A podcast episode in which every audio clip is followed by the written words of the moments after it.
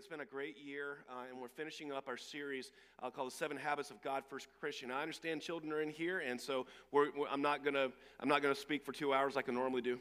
Uh, but uh, uh, this is the capstone uh, of, of what Peter lists as the seven habits of a God First Christian. The last one is love. The first one was faith, then goodness, then knowledge, then uh, self control, then godliness and perseverance, and these things, but they're all culminated in love. I want to lead, I want to lead off by saying this. This is from C.S. Lewis, and he says this To love at all is to be vulnerable. Love anything, and your heart will certainly be wrung and possibly be broken. If you want to make sure of keeping it intact, keeping your heart intact, you must give your heart to no one, not even to an animal. Wrap it carefully around with hobbies and little luxuries Avoid all entanglements. Lock it up safe in the casket or coffin of your selfishness. But it will change in that casket, safe, dark, motionless, airless. It will not be broken. It will become unbreakable, impenetrable, irredeemable. The only place outside heaven where you can be perfectly safe from all the dangers of love is hell. And I can think of no greater demonstration of that love, of that wanting to be vulnerable, than the Son of God at Christmas time. Think about it. How many kings would come live as a peasant? I'm not talking temporarily, I'm talking for the entire of his life. None. Yet the Son of God, the King of Kings, left heaven to come here to be vulnerable did he risk being rejected? Yes. Was he rejected? Yes. Did he risk being hurt? Yes. Was he hurt? Yes. Did he risk being killed and executed? Yes. Was he killed and executed? Yes, he was. Guys, to love is to be vulnerable. And our culture today has no idea what love is. We think love is this emotion that makes you feel good, and when you don't feel good, you don't love them anymore. I compare that to an adrenal gland. We all, have adrenal glands. I'm thankful for my adrenal glands. Some of my best friends have adrenal glands. And I'm sure that many times they've gotten me through things. But you know what, guys? I'm a lot more thankful for my heart. Because my adrenal glands give me a quick burst and then it's done. We were never meant to live, our, our adrenal glands were never meant to sustain us. They're never meant to, to, to keep us alive. Our hearts keep us alive. See, our hearts keep serving when we're having good days, we're having bad days, where we're having where we're feeling great, we're feeling badly, when we're successful, when we're failing, our hearts keep serving. And guys, I want to shift our understanding of love from adrenal glands, the shot, the feeling, to the service and the undying service day in, day out. That's what love is more like. It's more like your heart than it is your adrenal glands, and our, our culture doesn't understand that. For some reason, we listen to sports personalities and media uh, moguls and, and uh, moguls and Hollywood actors who are the worst people at love on the face of the planet. How many of y'all would love to have a marriage like people in Hollywood? Not one, but we listen to them. We compare our lives to them. We listen to what they think is important as they shout out what love really is. We listen to them and we don't even look at their lives, which are a complete wreck. Why don't we look at the couple that's been married 50, 60 years, who've weathered storm after storm, who've learned how to forgive each other, why don't we look at that as love? Why don't we look at people who live lives of sacrifice, sacrificing so their children will, will have what they need, and sacrificing their wants and their needs for the betterment of other people and calling that love? Why don't we hold that up as what love is? That's what this culture needs, and that's exactly what Jesus gave us at Christmas love. The Apostle Paul wrote about what love really is, and I would love to shout this after every movie, after every song I hear, I love to shout this, and it's, it's more than just something you hear at weddings, it's the truth. And without love, Paul writes this without love, nothing else matters. And we turn to 1 Corinthians 13, 1 through 4. He says this If I speak in the tongues of men or angels, but do not have love, I'm only a resounding gong or a clanging cymbal. Listen to me. If you do not love people, if you are not a, a radical lover of people, if you have no care, no compassion, you do not want what is better for other people, I don't care how smart you are, how talented you are, you are a resounding gong and a clanging cymbal. We all know how annoying those are. That's what Paul is saying here. And I agree with it. Uh, people don't know, care how much you know until they know how much you care truth of this here.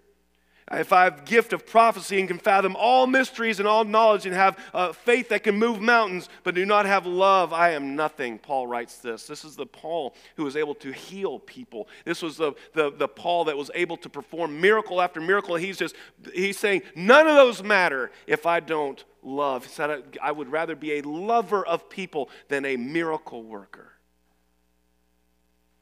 He says this. He goes on, if I give all I possess to the poor, give over my body to hardship that I may boast, but do not have love, I gain nothing. In other words, the only thing that matters is love as God defines it. That's it. And people, I'm telling you today, it does not matter how dedicated, how faithful you are. It does not matter how much scripture you can quote. It does not matter how many mission trips you go. It does not matter how much you give all that matters, really, is how much you love people and how much you love God. That's what he is saying here. Without love, nothing else matters. And I found that to be true. Love is the king, the, the crowning achievement of God. Love is the fullest, fullest uh, uh, goal of the Christian to be a radical lover of people. That's one of the things that I've noticed. I've been being a pastor for 23 years. I've been able to see people who have moved from being non Christian to Christian. I've seen a lot of people get baptized.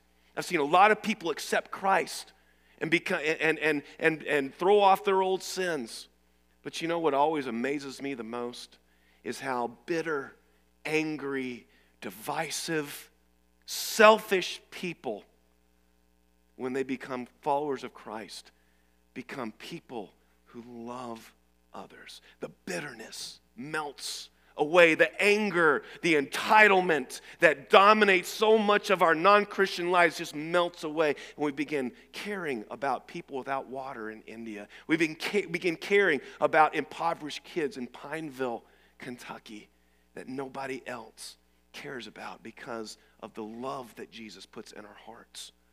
Without love, nothing else matters. And then Paul goes on to tell us what love is not. He says, Love is patient, love is kind. And then he goes and tells us what love is not. Now, think about this. When, as I'm reading this, I want you to do something for me.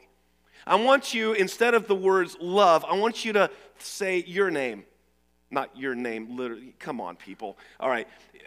The, you know what I'm saying. Instead of saying love is patient, love is kind, say David is patient, David is kind. And I want you to read this scripture in the first person and I want this to become who you are this Christmas season. It says this Love does not envy, it does not boast, it is not proud, it does not dishonor others, it is not self seeking, it's not easily angered, it keeps no record of wrongs.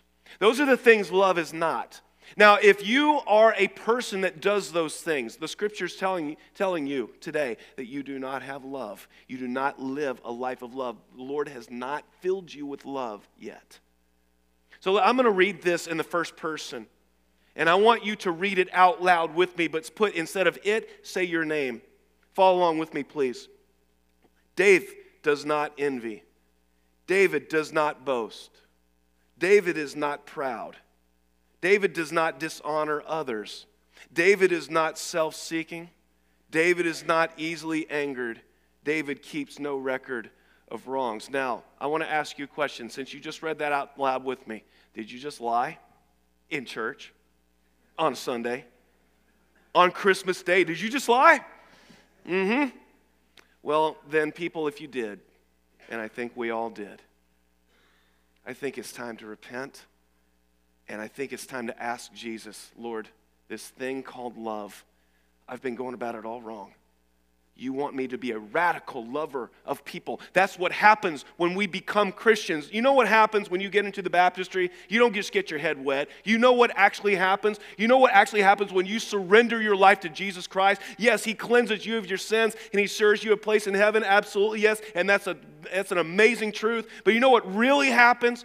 He changes you into someone who can radically and amazingly and supernaturally love people. And that's my dream pastoring a church full of people that just know how to radically and sacrificially love people. That's what he does. Love is not those things. Then he tells us what love is in 1 Corinthians 13 7. This is what we are, people. Love, it always protects, always trusts, always hopes, always perseveres. The four things that love always does. Now, I want you to do this again with me. I want you to read this, but put your name in there for it. Okay? Let's read it out loud together. David always protects, David always trusts, David always hopes, David always perseveres. So, the first thing that love does, it protects. It protects. What does it protect? It protects the hearts of other people. It protects the, the, uh, uh, uh, it sacrifices so that people in danger or people that are marginalized or people that are, are, are being shut away, we protect them. We take care of people who cannot take care of themselves. We sacrifice our comfort for their goodness, goodwill. That is what it protects. The first thing love does is it protects. We're protectors. When Jesus enters into us and, and, and he changes us from our selfish, bitter ways, the first thing he turns us into is protectors. And I'm going to speak to the men here.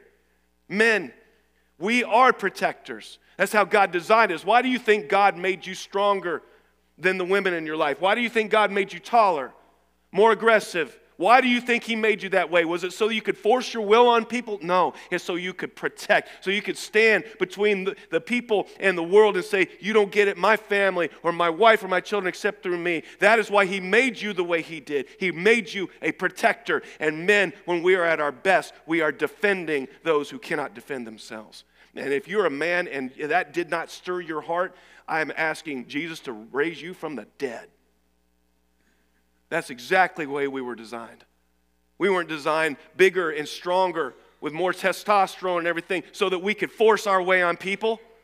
That's what an immature child does. Real men defend and protect because we love those we protect. Second thing that love does, it trusts. And this is going to make you very, very vulnerable. To trust is to make yourself vulnerable. To trust is to, uh, to, to open yourself up to being let down, to being betrayed. Let's see, did Jesus do that? Hmm.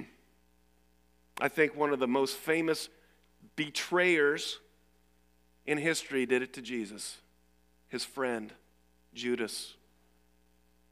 He opened himself up to being betrayed. And you say, Well, I'm never going to do that again. I've been hurt too many times. I'm not going to trust anyone. Well, enjoy being alone.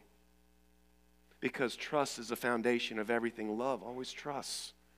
And that is why it is so difficult. We cannot, we cannot do that in our own power. We need to ask the Holy Spirit, Lord, give me the strength to trust. Because love always trusts. The third thing love does always hopes. Love always believes the best about the people around us. And there's such a cynicism and such a bitterness in our, in our country right now. We don't believe the best about people. We believe the worst about people, but we need to allow Jesus to change that so we believe the best about the people around us, about the people in our family, the people in our church. We believe the best because it's always hopeful. That's what love always does, it always hopes. Fourth thing is that love always perseveres. Jesus said one of the saddest things in Scripture was that because of the increase in wickedness, the love of most will grow cold. People will stop persevering in love. And he says, He who stands firm to the end will be saved. And the love always perseveres. Do not let your hearts grow cold. Do not let your hearts grow embittered. Allow the Holy Spirit of God, of Jesus, to enter in and say, turn, to, to, to turn your heart into lover, into a lover. into someone who's persevering in love. Love always protects, always trusts, always hopes, always perseveres. The final, amazing, the pinnacle trait of a Christian is that of a lover. So if you have never allowed Jesus to truly enter into you, this is how you'll know you're not a lover of people. You don't radically love people, you're self centered. You do as little as you possibly can to kind of uh, keep the peace, but you don't really love people. Until you have, are a radical lover, self sacrificing lover of people, you have not experienced the fullness of Jesus Christ. Because that is what he does. You know, I would take someone who truly knew how to love people over someone who could walk on water. Why? Because the person who truly loves people is the person who will really do great things in this world. You all, this has been a great year. This has been an amazing year for our church. It's been an amazing year for the families here. And I pray that as you go out today and celebrate all the Christmas uh, stuff with your family, and as, as you do that, I pray that you will keep in the back of your mind, Lord, make me into a radical lover of people. Not just with my words, with my actions, with my life. And I tell you, you know the first person you need to start with? Yourself. When Jesus said, Love the Lord your God with all your heart, soul, mind, and strength, and love your neighbors yourself, you know there are actually three commands love God, love people as you love yourself. I wonder if that second statement was more an observation than a command because I think we do typically love others to the extent we love ourselves. And if you meet someone that can't love other people, usually they can't love themselves. So, the first person today you need to start loving is yourself. Realize that you are made in God's image, that God doesn't make junk, that He spent time on you and He died for you, and He has, and, and He will transform you into the person He originally meant you to be if you'll only let Him. Start with yourself. And then let's start with our, then let's move to our families, the people we live with. Let's become radical lovers of the people in our own home. Forgive whoever needs to be forgiven. Say a kind word, whoever needs a kind word. Be encouraging to whoever needs to be encouraged. Start with our homes. Let's get our homes in order, ourselves and our homes in order. And then let's let extend to the church. Let's love the people that we fellowship with in church, that we worship with. Let's love them. If any, if there are any conflicts or any, any arguments or anything, forgive it and become lovers of people. And then let's let that move out to our community, to our places of business. Let's begin loving the people we see in the supermarket, loving the people we see at work, our coworkers, the people that desperately need love. Let's let, let us just let's just counter this bitterness, this entitlement, and this anger that seems so prevalent, and let's just counter it with love, being the kind of people that Jesus wants us to be. That's what we need to do. God bless you. Merry Christmas. Thank you so much for coming this morning. You've been a blessing and an encouragement. You're amazing. Go enjoy this amazing Christmas day. Love you. See you next Sunday. Bye bye.